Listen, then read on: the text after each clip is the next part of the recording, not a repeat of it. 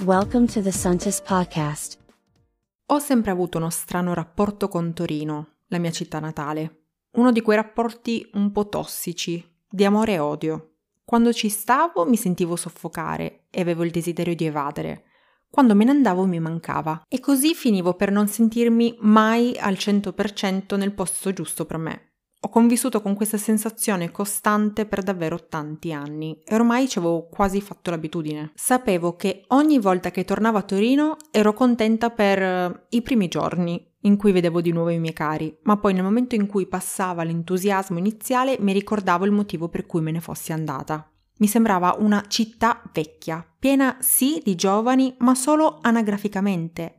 Mi sembrava che i giovani che incontravo fossero già vecchi, senza voglia di provare a cambiare ciò che non va, senza voglia di fare del bene, senza nessuna causa che li stesse a cuore, interessati a sopravvivere in questo mondo creandosi una propria bolla serena, un ecosistema proprio, lontano da tutti i problemi e dal mondo esterno, come se questo non li toccasse. In generale respiravo un'aria priva di sogni, era un'aria che sentivo davvero irrespirabile, inquinata, e questo influenzava di conseguenza i colori di Torino. La vedevo estremamente grigia. Sentivo di respirare aria pulita solo una volta tornata all'estero. Lì l'aria che respiravo mi sembrava piena di voglia di fare, di gentilezza verso il prossimo, di sogni realizzabili, di uguaglianza, meritocrazia e inclusività. Ma non potevo essere mai serena al 100% stando lontana dai miei cari e così ho sempre vissuto in questo circolo vizioso. Poi, due mesi fa, tornata a Torino per il mio compleanno, per la prima volta, mentre facevo una passeggiata per il centro, è successo che la vedessi cambiata totalmente. Ero incredula. Quella città che avevo sempre visto vuota, grigia, sempre uguale, priva di vita, improvvisamente mi sembrava piena, piena di colori, piena di persone allegre, quasi come se avesse un'altra luce. Camminavo e ammiravo sorpresa l'architettura, le strade, quelle stesse strade che ormai non guardavo nemmeno più perché ero convinta di saperle a memoria. Ora mi sembravano nuove. Non ci potevo credere. Non avevo più voglia di evadere. Mi sembrava di essere in una città nuova, come quelle che amo andare a visitare. Mi sembrava di non farne parte, di essere lì per la prima volta. Cercavo di giustificare le mie sensazioni con fattori esterni. Magari finalmente la città si è ripresa dopo il Covid.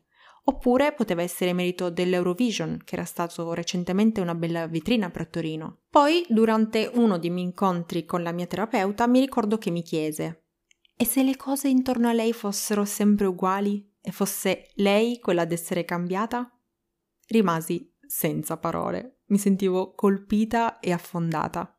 Non ci avevo assolutamente pensato. Cercavo di capire quanto fosse probabile e credibile una cosa del genere, mi sembrava assurdo. Poi solo con il tempo ho realizzato che quando le cose cambiano dentro di noi, cambiano anche le cose che ci circondano e che non vediamo solo con gli occhi, ma anche con la mente. Mi è sempre sembrata una frase fatta, ma solo in questo periodo mi sono davvero resa conto del significato. Ora mi sembra di vederci meglio, come se avessi pulito le lenti con cui guardo la vita. E certe cose le vedo anche con un'altra ottica. Ad esempio, non cambia solo la città, sono io in primis che cambio quando vado all'estero. È come se riflettessi su me stessa ciò che io penso della città, cioè lì sono più aperta mentalmente, parlo davvero con chiunque, mi faccio meno problemi perché penso che tutti siano così lì, Mentre quando torno a Torino tendo ad essere più chiusa, perché penso che tutti siano chiusi a Torino, ma magari è tutto un riflesso di come io mi propongo a ciò che mi circonda. Quindi sta tutto nel come io mi approccio alle cose, che di conseguenza cambia, e quindi ha sempre confermato i miei pregiudizi in base a ciò che io già pensavo. non so se siete riusciti a starmi dietro. Ad ogni modo, io vi chiedo, e voi che rapporto avete con la vostra città natale? E se provate a mettere il naso fuori dalla vostra bolla, ditemi, che aria respirate? Siamo arrivati alla fine di questa puntata, ci ho messo un po' per registrarla perché dovevo metabolizzare tutto quanto e come sempre potete rispondermi eh, sui messaggi di Instagram, mi farebbe davvero piacere affrontare con voi questo argomento e vi ringrazio per aver passato del tempo insieme a me, ci vediamo alla prossima puntata. Ciao!